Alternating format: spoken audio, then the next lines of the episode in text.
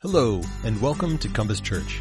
If you have any questions about this message or are interested in learning more, please contact us. We'd love the opportunity to connect. Now, enjoy today's message. Well, good morning, church family. For those of you who don't know me, my name is Craig, and if you have a Bible, please open it with me to Ephesians chapter 2. Ephesians chapter 2. This, oh, Oh my goodness. If you are a child, there's children's church. I'm so sorry. So, Pastor Mark's in the back. Gives adults time to find Ephesians. This morning, we are looking at a passage of Scripture that the old Baptist preachers call the turtle and the fence post passage. And maybe you've heard that phrase before, but if you're like most people, you have no idea what that means. Like, leave it to the South to come up with these odd, pithy sayings. So, like, I went to seminary in Kentucky, and I remember one time someone, they're like, we have a saying here in the South, and they said, it was something like, if you throw a rock into a pile of dogs, the one that barks is the one that got hit. And my friend from New Jersey said, Oh, I think in New Jersey we just say, methinks the lady doth protest too much. Like they just, the South just has all kinds of their own sayings, their own vernacular, and this is one of those odd Southern sayings. The turtle and the fence post. I have no idea like what social setting you would use the situation in, but here's how the saying goes. If you're walking on an old country road and you see a fence post with a turtle up on it, you know that that turtle didn't climb up there. You know that that turtle didn't fly up there. Somebody put that turtle up there. And this passage is the turtle and the fence post passage. You and I are somewhere we don't belong. We are in the throne room of heaven. And so this passage right now sets up for us what the Christian life is like. The Christian life is not a battle to be a good person. It's not a battle to get your behavior in order, to look good, to be religious. The Christian life is a battle for your identity. Who are you? Will you believe that you are who God says you are? This is my absolute favorite paragraph that the Apostle Paul has ever written. There are riches in this paragraph, and we need to believe it. Paul is going to tell you of an amazing status that you have if you believe in Jesus. And the question that this passage wants you to wrestle with this morning is will you believe it? Will you trust God's word? Or are you going to let yourself be the authority about who you are? So let's read this passage, and then I'm going to ask for God's help. All right? Here's Ephesians chapter 2, starting in verse 1. And you were dead in the trespasses and sins in which you once walked, following the course of this world, following the prince of the power of the air the spirit that is now at work in the sons of disobedience, among whom we all once lived, in the passions of our flesh, carrying out the desires of the body and the mind. And we were by nature children of wrath, just like the rest of mankind. But, but God, being rich in mercy, because of the great love with which he loved us. Even when we were dead in our trespasses, he made us alive together with Christ. By grace, you have been saved. And raised us up with him and seated us with him in the heavenly places in Christ Jesus, so that in the coming ages he might show the immeasurable riches of his grace and kindness toward us in Christ Jesus. For by grace you have been saved through faith. And this is not of your own doing, it is the gift of God, not as a result of works, so that no one can brag. For we are his workmanship, created in Christ Jesus for good works, which God prepared beforehand that we should walk in them. Let's pray. Father, your word is clear. God, I pray that you would be merciful to me, a sinner help me get out of the way and just proclaim your word. And we pray that your spirit would arrive in this place and awaken our hearts to see the truth of who we are, of what your word says about us. but that ultimately understanding who we are would help us to look away from ourselves and to Jesus. God, I pray that you do that for every person in this room this morning. It's in His name. Ask all these things. Amen. No one talks to you more than you. You are engaged in a conversation regularly with yourself. See, we're all interpreters. Things happen to us and we interpret what's going on. We're all living in a narrative. We're all telling ourselves a story that helps us to make sense of the world that we're living in. That's why two people growing up in the same neighborhood can have two nearly identical things happen to each other, but they interpret them totally differently. We talk to ourselves, you do it, I do it. There's always a constant conversation happening in your mind. Marilynne Robinson, the author of the Gilead, which I haven't read. I'm just pretending to. I, it's a little, i will get there. She says this about the stories we tell ourselves. We often tell ourselves cruel little narratives, cruel little myths. See, like, we don't accurately see ourselves. We, uh, we look through our life story, and sometimes we turn up the failures really high, sometimes we turn up the successes really high. We're like, this is a really big deal.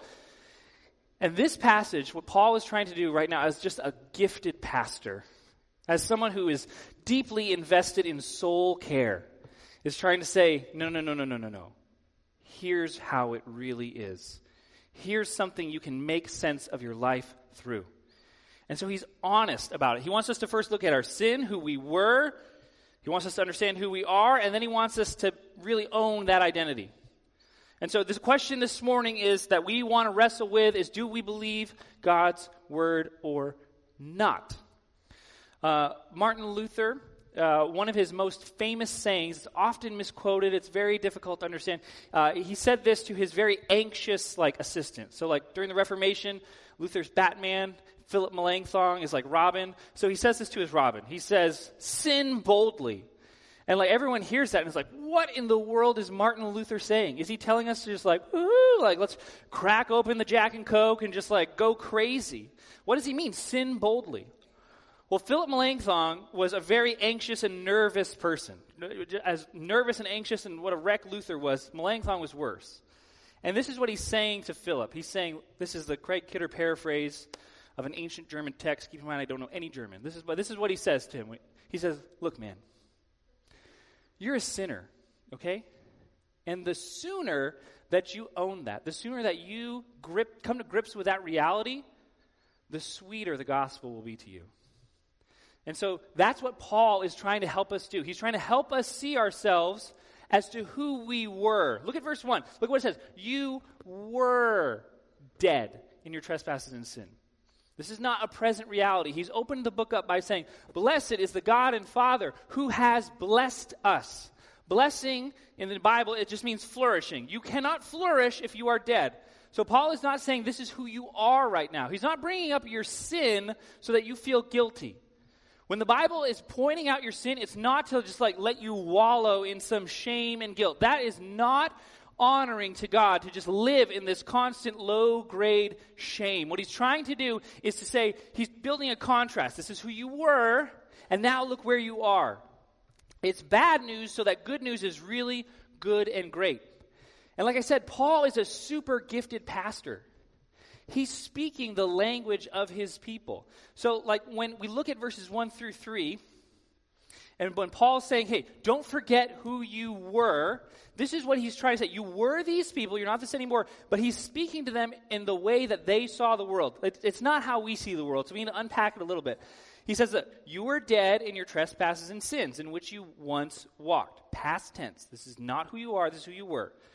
Well, you're dead. What, is, what does that look like? You were following the course of this world. You were following the prince of the power of the air, the spirit that's now at work in the sons of disobedience. And then he says this that you were also lived in the passions of the flesh, carrying out the desires of the mind. He's describing three things that what it means to be dead. He's saying this you live in this place called the world, and you're following that course. You're following the prince of the power of the air, and then you're also following your flesh. And to really understand what Paul's saying, we're going to look through that backwards. We're going to start with the flesh, then we're going to work to the devil, then we're going to get to the world. But it's really hard for us. Uh, we all have like a shared vocabulary when we talk about like the world and the devil. And I think there's like an old SNL skit where they talked about like the devil made me do it. That's not what Paul's trying to do here. He's not trying to say, hey, look, the problem's out there. Yes, sin's a real thing, but it's not you, it's out there. The devil, the world, all these things are bad. Uh, what Paul's trying to say is this if Paul could, he would quote Michael Jackson to them and say, Look, I'm talking to the man in the mirror. You are the problem with the world. That's what Paul is trying to help us see. And he explains it in a language they understand. See, ancient people, both uh, Jews and Greeks, saw the world like this there was heaven above, that's where God lived, and there's earth, that's where we live. And in between heaven and earth, there's a space called the air. Okay, so heaven and earth are separated by air. Okay, you're like, I, I mean, I guess. Well, that's not how they saw it totally differently. So heaven is where God lives. That's the abode, uh, in the Greeks, the abode of the gods. Zeus is up there. And the air, that's where the demigods live. They're above us, but they're not quite in heaven. They're demigods. It's actually where we get demigods, is where we eventually get the English word demons. And so Paul climbs inside the worldview of his readers and explains the world how they saw it so that they can understand what's really happening with sin. See, when, when we talk about you're dead and your trespasses and sins, immediately that throws like a mental image into many of our minds. Like, what does it mean to be dead? Well, it means I'm lying on a table, I'm not moving. But what Paul's trying to do is he's not just, he's trying to help you rethink death. It's not just that you're like some kind of cadaver. He's trying to help you redefine what it means to be alive and what it means to be dead. And at the ultimate heart of it, what he's saying is there's a separation. Death at its core is separation from God, the source of life, the author of life, true beauty, meaning. Uh, we're separated from that. And Paul's saying that we're not just, there's, a, there's this thing in between us, the spiritual forces at work. Uh, and so what Paul is trying to help you see is like, hey, sin is not just you trying to be your best self, you mess up. Oh, don't worry about it. You're actually going with a flow that's been established long before we were even around. And that flow at its heart is rebellion rebellion against God. So he's trying to say this this heaven and earth and what separates it, we are stuck under the lordship of Satan. Whoa, that just sounds crazy and wild. What's, what's he talking about? Well, let's start to unpack that from, let's go backwards through it by looking first at the flesh. Uh, look at what he says uh, in here that we all once lived, in verse 3, in the passions of our flesh, carrying out the desires of the body and the mind. And we're by nature children of wrath. Here's what he's saying is this. Theologians like to talk about this thing called the noetic effect of sin. That doesn't mean that like Noah had anything to do with sin. It means your mind. Our minds are fallen. And have you ever seen someone do this? Like, I've, I've seen this. It's very tragic and it's very difficult to understand. Someone makes a decision that's insane. Like, what are you thinking? And then they bend the facts, they rearrange the facts to help it affirm that what they decided. So, for example, sometimes this happens in like church settings. Someone's like, hey, you know, I've really prayed long and hard about this. I'm going to abandon my family, leave my kids, because God wants me to be happy. And so here's what Paul is saying is at work in that. You, you have these desires, he says, these lusts, and you have your mind, and you rearrange the facts so to get at what you really want. And that's how we all are. Paul's saying again, this is not a problem out there. This is not just like super bad people. This is not like the Joseph Stalins of the world. This is all of us. We rationalize our sin. We want things and we bend the facts to get at what we really want. This is why people can compromise core values, core beliefs, and it doesn't make any sense because they, what they want doesn't line up with reality, and so they bend reality, they justify themselves. And that's actually on a course. That sets you on a course where you're in this living in this land where the devil is the ruler. Paul's really actually just in new words describing what happened in Eden. It all comes back to Eden. In the Garden of Eden, Eve met a serpent, and the serpent said, You can be like God. Something Eve wanted. And so he bent the facts. He said this Look, like if you eat this, you'll know good and evil. And Eve wanted that. Adam wanted that. So they're like, okay. And they and they stepped out into that. When they made that step, they stepped into this world ruled by the devil. And as modern people, we don't like to think about the devil. It's kind of a weird thing. A lot of our thoughts about Satan are really shaped by like kids' movies. Like there's a guy with a French mustache, he wears red, he's got a pitchfork. Uh, and so it's really hard to talk about the devil because it's like well, that's just an odd thing for us to think about. Like the devil, like what is at the heart of what it means, what Satan actually means is both accuser and deceiver. We're living in a world of deceit where Satan rules that world. And this is, he's powerful. Look at what it says uh, in verse 3 that he was, I don't know, 2. Let's go to 2 actually. Uh, that following the prince of the power of the air, the spirit that is now at work in the sons of disobedience. He's at work in the sons of disobedience. He's doing stuff and it's working. So not only are we just deceived by our desires and we bend things, we're actually on this course and trajectory uh, where this is like deceit. The deceiver is leading us down this course. And he says, we're not just following that, we're following the way that everyone else has gone before, the world. Uh, the world is not bad all the time in the Bible.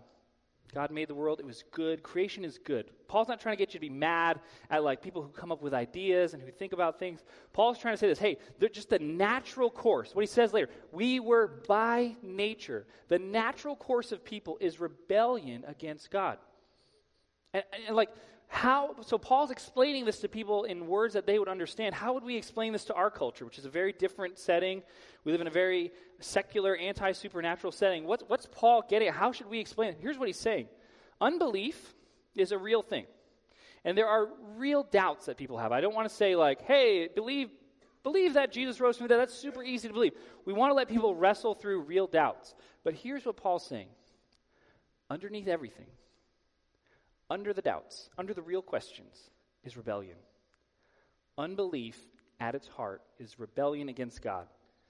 It's saying this I don't need a boss, I don't need a Lord. I'm fine. You see this everywhere. Uh, one of my favorite singers, I was reading an interview with him in Rolling Stone many years back, not a Christian at all. I don't even think he knows the Bible. And he said, Yeah, like I, I thought about this Jesus thing, um, but I really just don't want anyone telling me what to do. That's that rebellion that's underneath that. We don't see Jesus as a loving father who cares. We see this as just somebody who wants to get in our business, and we say no thanks. And what Paul's actually saying here is that we would rather live under the dominion of Satan, which is bad. Like, I don't whatever you think of the devil, that's not a good space to be in. We'd rather be there than being under the dominion and care of God. And now, there's, there's consequences with this. Here's what Paul says uh, We were by nature children of wrath, as were the rest. Uh, the Catholic theologian Clark Pinnock uh, once said, and it's such a, a true point, just like hits you. Like, He's like, the problem with evangelicals is that they don't like talking about wrath. They're embarrassed by it.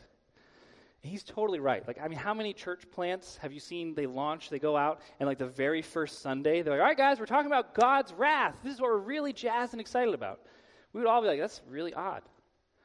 Well, part of the reason that we struggle so much with God's wrath, we don't like to think about it, it makes us uncomfortable, is because that we make God's wrath in our image. Maybe you have like an angry dad who, like, if he didn't get things right, he'd slam the table. That's what we think God's wrath is like. It's a divine temper tantrum. It's, it's, it's God just having this passion overflowing, and he's mad at sinners. That's not at all the portrait that Paul's painting here. Paul is painting a portrait of wrath that's connected to God's love. Uh, wrath in the Bible is God's good response to death, to sin, to brokenness. It's an extension of his love, it's the sharp edge of God's love. Imagine you came home from work on Monday and there's police cars all in your house, and there's a helicopter going up, up you know, just hovering overboard. And you come in, and the police are like, hey, somebody has kidnapped your spouse, okay? But we have one of the kidnappers. They're in your kitchen. We've got them tied to a chair. We're beating them up, and we're getting all the info out of them. And imagine you were like, fellas, I had a really long day, okay? I would really just like nothing more than to sit down and catch up on my shows I got some emails to write. Can we deal with that after, maybe? The natural conclusion that those police officers would have is that you do not love your spouse. Anger is a, a good and right response when done well by God. It is a good and right response to sin, to injustice, to what's wrong with the world. And what's wrong with the world? Us.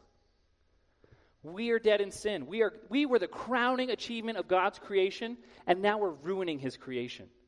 We are just messing things up. We are ruining relationships, and God is right to be upset.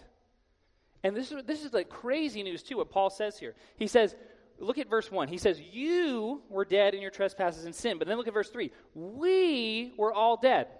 Who's that you and we? The you is the Gentiles, most people in this room, and the we is the Jews. And what he's saying is this people who had God's law, who had God's instruction, who knew better, we were just as lost as you were. Here's what Paul's saying religion can't get you out of this problem, can't make you alive. No matter how many times you go to church, no matter how much you read your Bible, no matter how much justice you are doing in the world, religion can't make you alive. Likewise, rebellion can't make you alive. Drinking yourself silly, sleeping with strangers, all those things, neither of those can make you alive, and both of them incur the wrath of God. Then we get verse 4.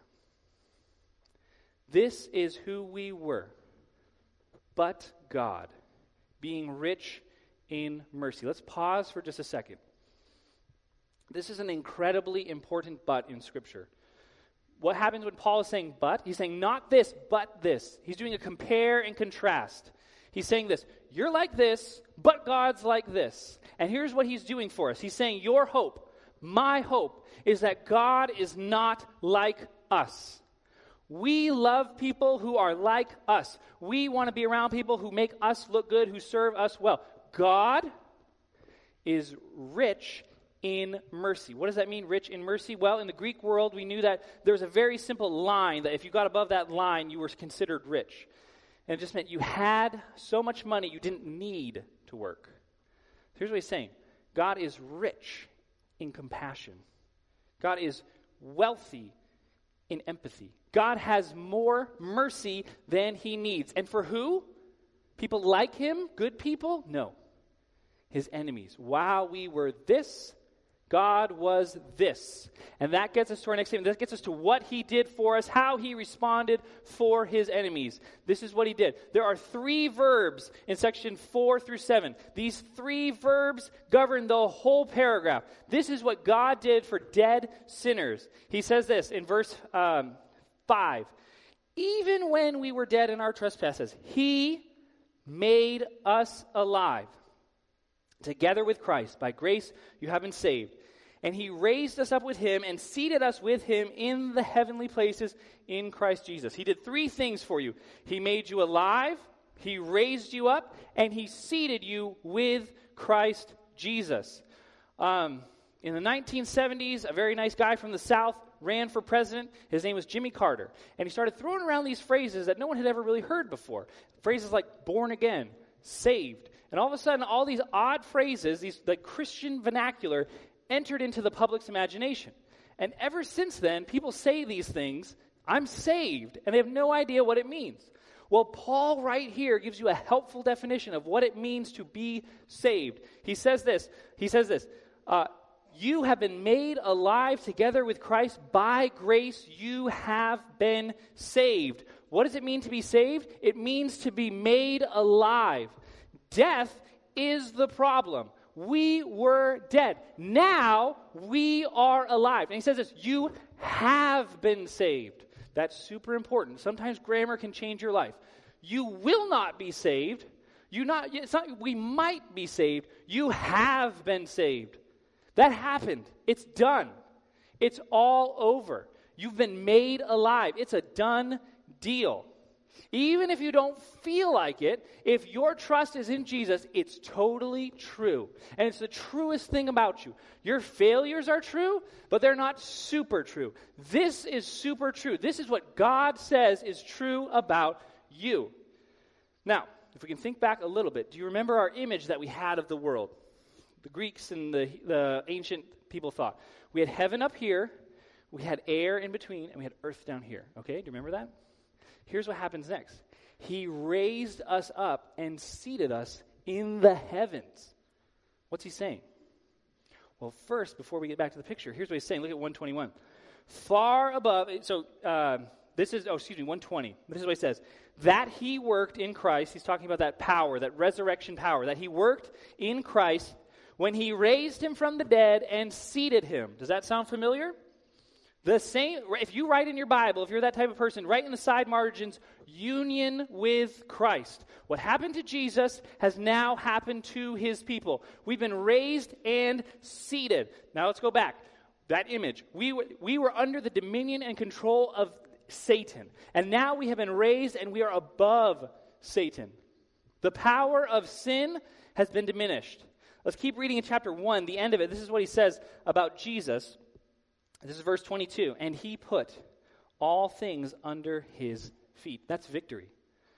That's the battle is over, won, and done. And that's true for you if you trust Jesus. Where, where did Jesus put us? Where, where exact, what is exactly does it mean to be seated with Christ in the heavenlies? Well, if you, uh, if you flip back in the Old Testament, in Isaiah 6, Isaiah has this vision where he walks into this place that Paul's describing. And he heads into there and he sees, it says, the Lord high and lifted up. And there's all these angels and they're saying, Holy, holy, holy. And this is what, if Isaiah was, saw that vision at the time of Paul's writing, this is what would happen next. And then he would look around and he would see all of us there. That's status.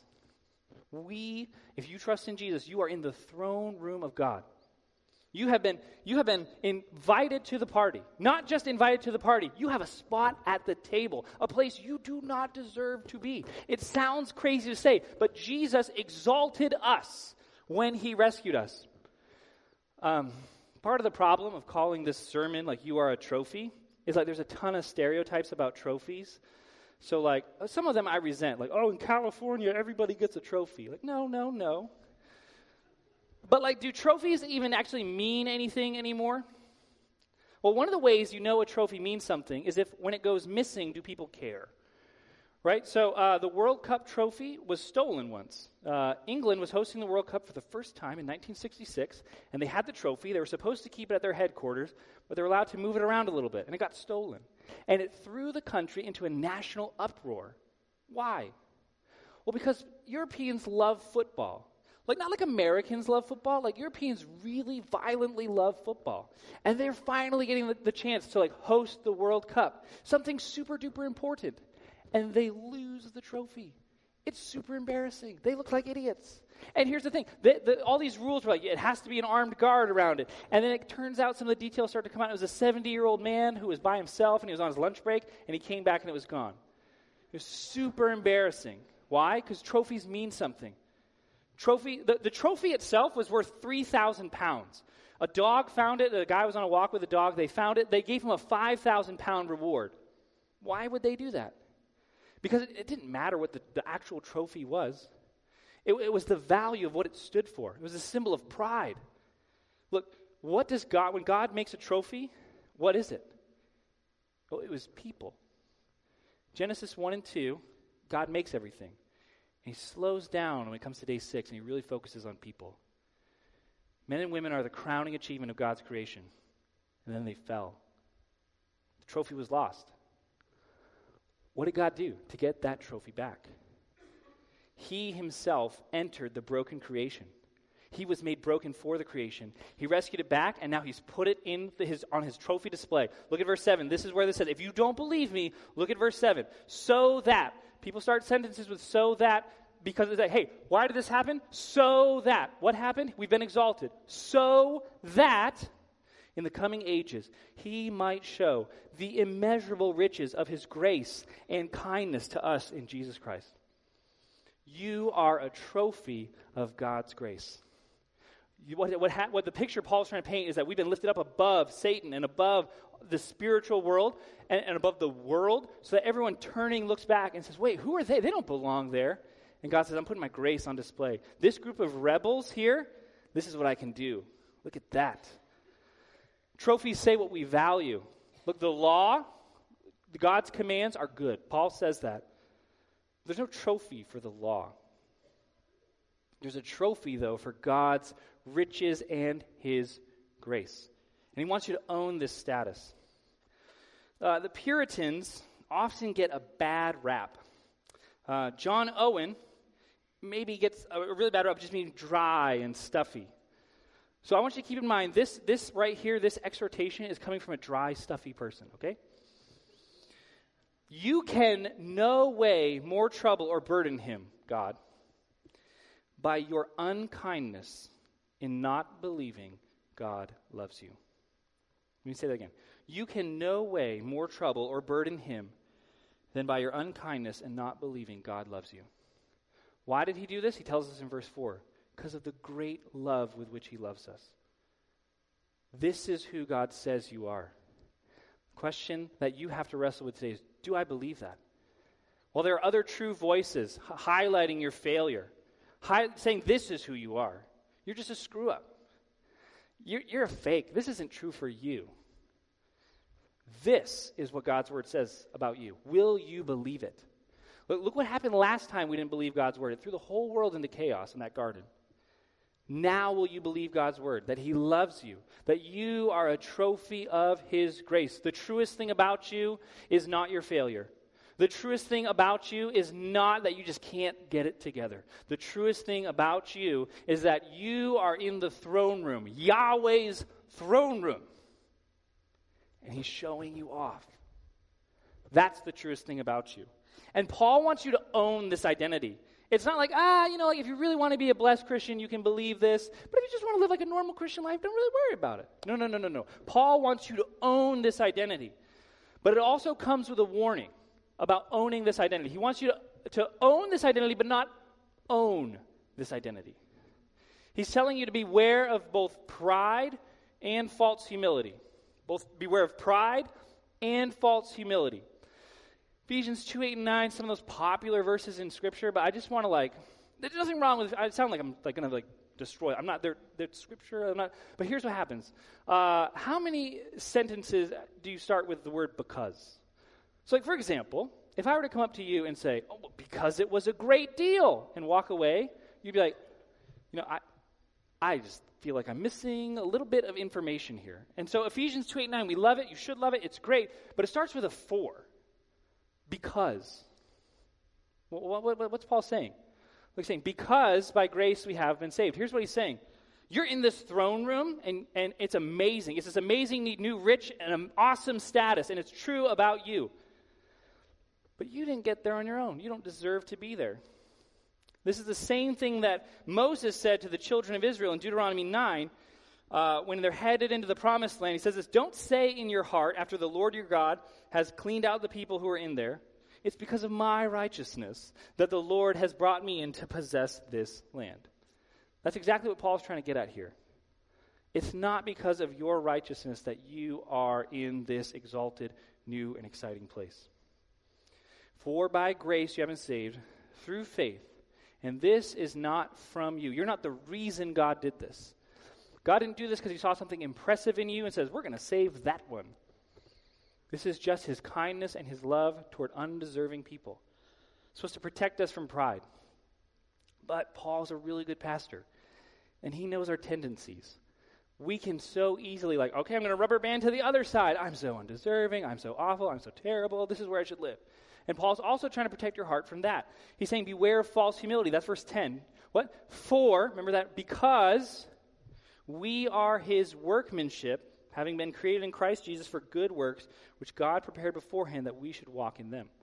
What's Paul getting at here?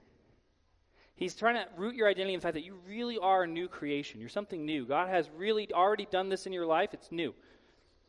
And so, if you're a new creation, you're going to start doing awesome things. So, just think for a second. You have a selfish person over here and a selfless person over here. The selfish person, you're talking to them, and all they're doing is they're just waiting for their turn to talk.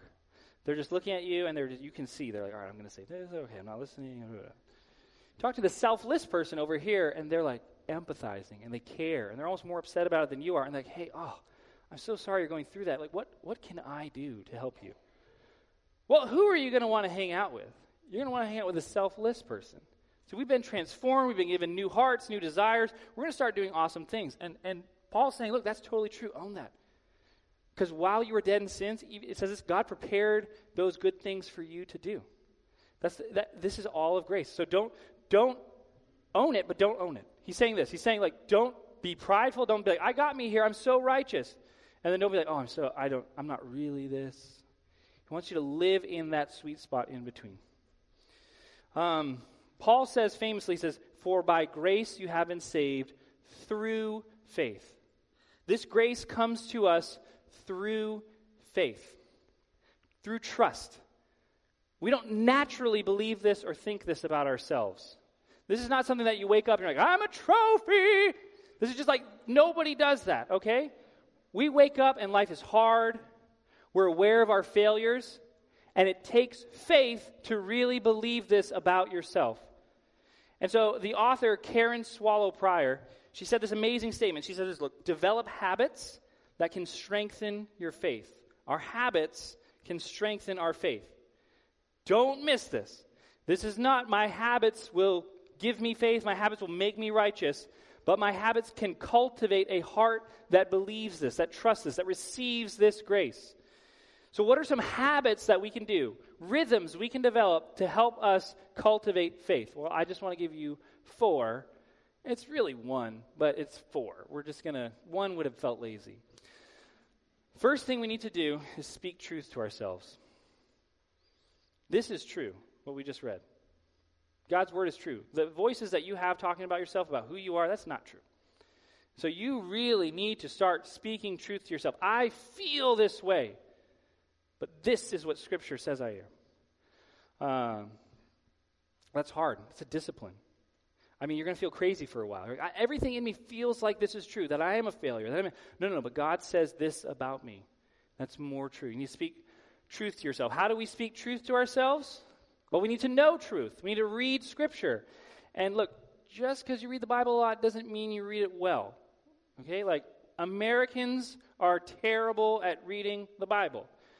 We're super selfish. Here's what we do. All right, I don't feel like reading my Bible. God, just like, like, let something jump out the page at me. Like, I just need a spiritual buzz that'll get me through the day. Say something to me, God. Okay? That's an, an inherently selfish way to read the Bible. The Bible's not about you. There is a hero of the story. And when you look away from yourself to that hero, you get the help you need. So read the Bible, but remember the Bible isn't about you. And one great way to practice this is to pray through the Psalms.